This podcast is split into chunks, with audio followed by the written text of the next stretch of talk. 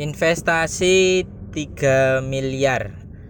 Uh, di ban, apa ya perbandingan antara membesarkan seorang anak yang dihitung pakai uang pakai uang atau disamakan dengan investasi. Itu kayak apa ya uh, ya normal sih kalau mau bandingin besarin anak sama mungkin investasi bisnis gitu ya di bidang bisnis. Dan artikel itu pernah ada maksudnya pernah ada orang yang dia bikin artikel tentang uh, alasan kenapa dia pengen nggak pengen punya uh, anak.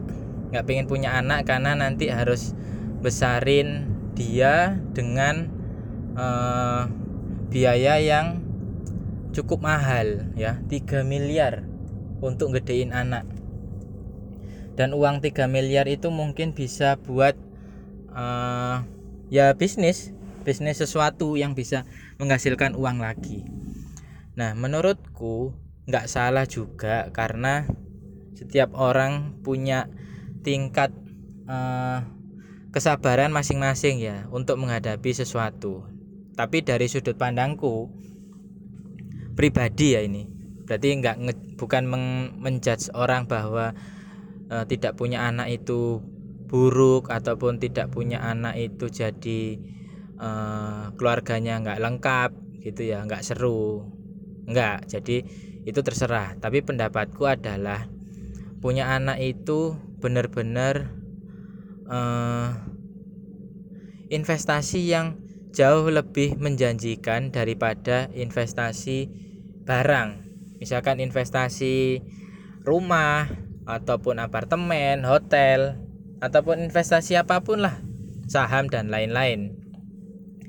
Mungkin kalau dibilang bisa gagal investasi benda dengan investasi anak itu punya kesamaan yang bisa-bisa uh, bisa sama-sama gagal ya maksudnya investasinya itu jadi nggak menguntungkan bangkrut gitu ya. Rugi lah akhirnya. Atau si anak ini ketika sudah besar dia jadi nakal.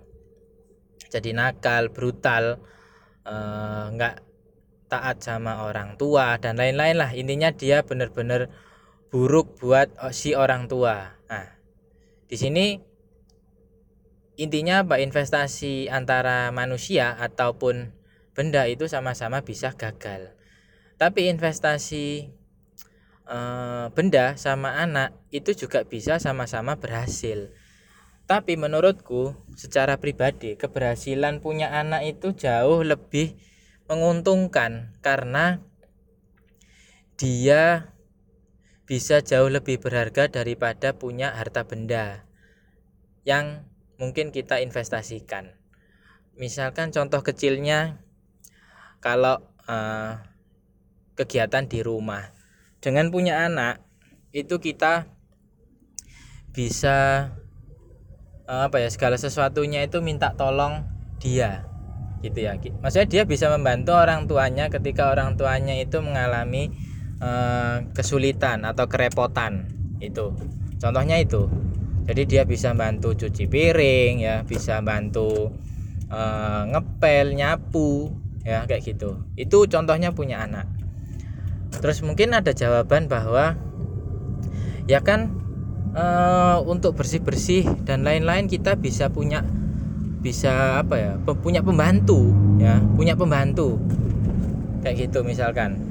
Ya oke okay lah punya pembantu bisa dikatakan membantu rumah membersihkan rumah. Tapi kan e, ya lagi-lagi itu keluar uang misalkan gitu. Dan belum tentu belum tentu pembantunya itu bisa uh, jujur ya kayak gitu. Terus juga uh, hubungannya itu jauh. Jadi antara majikan dengan uh, pekerja akhirnya. Kalau punya anak itu ada feel apa ya kayak rasa kasih sayang rasa mendidik rasa memilikinya itu ada. Itu. Itu mungkin contoh kecil di awal. Nah nanti yang paling uh, enak itu adalah ketika tua. Ya katakanlah kita ini kita bahasanya mungkin sama-sama berhasilnya punya investasi harta benda dengan investasi punya anak. Ya jadi misalkan waktu tua. Waktu tua itu ketika misalkan cuma hidup berdua ya antara suami dan istri terus sama-sama tua terus mungkin sama-sama tidak lagi mampu saling bahu membahu e, membersihkan rumah ya. Itu nanti akhirnya jadi kerepotan ya. Di masa tuanya itu repot terutama kalau misalkan sakit ya. Sakit itu terus kalau nggak punya anak itu yang tak rasain itu kayak sedih sedih banget kalau misalkan sudah tua renta terus nggak punya anak buat uh, istilahnya direpotin lah untuk jagain kita ngerawat kita. Itu kayaknya menurutku itu hal yang paling menyedihkan. Ya. Ya mungkin bisa nyewa perawat dan lain-lain suster yang jaga di rumah bisa juga. Tapi dalam artian kan itu kalau orangnya kaya banget kalau sedengan atau menengah atau mungkin bahkan ya katakanlah di bawah kemampuan gitu ya. Itu kan mesti nanti repot dan kalau udah udah tua itu nggak mungkin kan kita ngerepotin saudara secara ya mungkin walaupun saudara kandung ya tapi mesti kan punya kesibukan masing-masing punya beban keluarga masing-masing gitu. Itu jadi susah banget. Jadi kalau punya anak itu menurutku sangat-sangat membantu dalam banyak hal. Dan anak itu bisa membanggakan yaitu tadi lebih bernilai tinggi daripada investasi harta benda karena dia bisa menghasilkan uh, harta benda yang juga jauh lebih banyak. Jadi mungkin kalau kita nilai dari harta benda ya, katakanlah bapak ibunya sukses kaya raya, terus dia punya anak, makin kaya raya karena anaknya sukses. Kalau misalkan mau dilihat dari harta benda. Tapi ada juga orang yang biasa-biasa aja orang tuanya terus punya anak banyak tapi anaknya semua pinter dan berbakti walaupun anaknya juga biasa-biasa aja itu juga menjadi hal yang sangat-sangat berharga buat orang tua itu. Nah, yang terakhir adalah ketika orang tua ini uh, meninggal, ya, mati, sudah tidak ada di dunia. Ya, uh, mungkin akan ada anggapan bahwa apa namanya uh, setiap orang itu menanggung dosa masing-masing. Itu benar. Jadi uh, mungkin akan ada pandangan orang bahwa ngapain uh, misalkan butuh orang lain.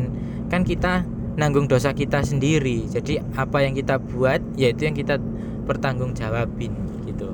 Ya oke okay lah memang benar. Tapi uh, kita juga harus ingat bahwa kita ini bisa ditolong atau tertolong nasibnya itu kalau kita melakukan tiga hal atau punya tiga hal. Ya yang pertama kita rajin bersedekah ataupun ya bahasa generalnya adalah nolong orang lain jadi apa yang kita keluarkan untuk orang lain itu nanti bisa jadi uh, penolong diri kita jadi ada simbiosis mutualisme ya jadi apa yang kita keluarkan balik ke kita lagi Terus kemudian yang kedua adalah ilmu yang bermanfaat. Ilmu apa pun, misalkan kita cuman ngasih ilmu ke orang satu gitu ya tentang cara nyopot mob, e, ban mobil. Itu kalau sama orang itu digunakan terus, ilmu kita itu bakal jadi penolong kita juga waktu kita meninggal. Ilmu sekecil itu. Nah, yang terakhir adalah anak yang berbakti dan senantiasa mendoakan kedua orang tuanya. Dia ingat terus sama orang tuanya walaupun orang tuanya nggak ada. Ya, bayangin kalau anak ini tadi ingat orang tuanya, dia doain orang tuanya dan ilmu yang dikasih orang tuanya tadi dipakai terus sama dia. Terus dia juga selalu menginfakkan hartanya itu atas nama orang tuanya. Nah, berarti kan orang tuanya jadi kaya raya, pahala.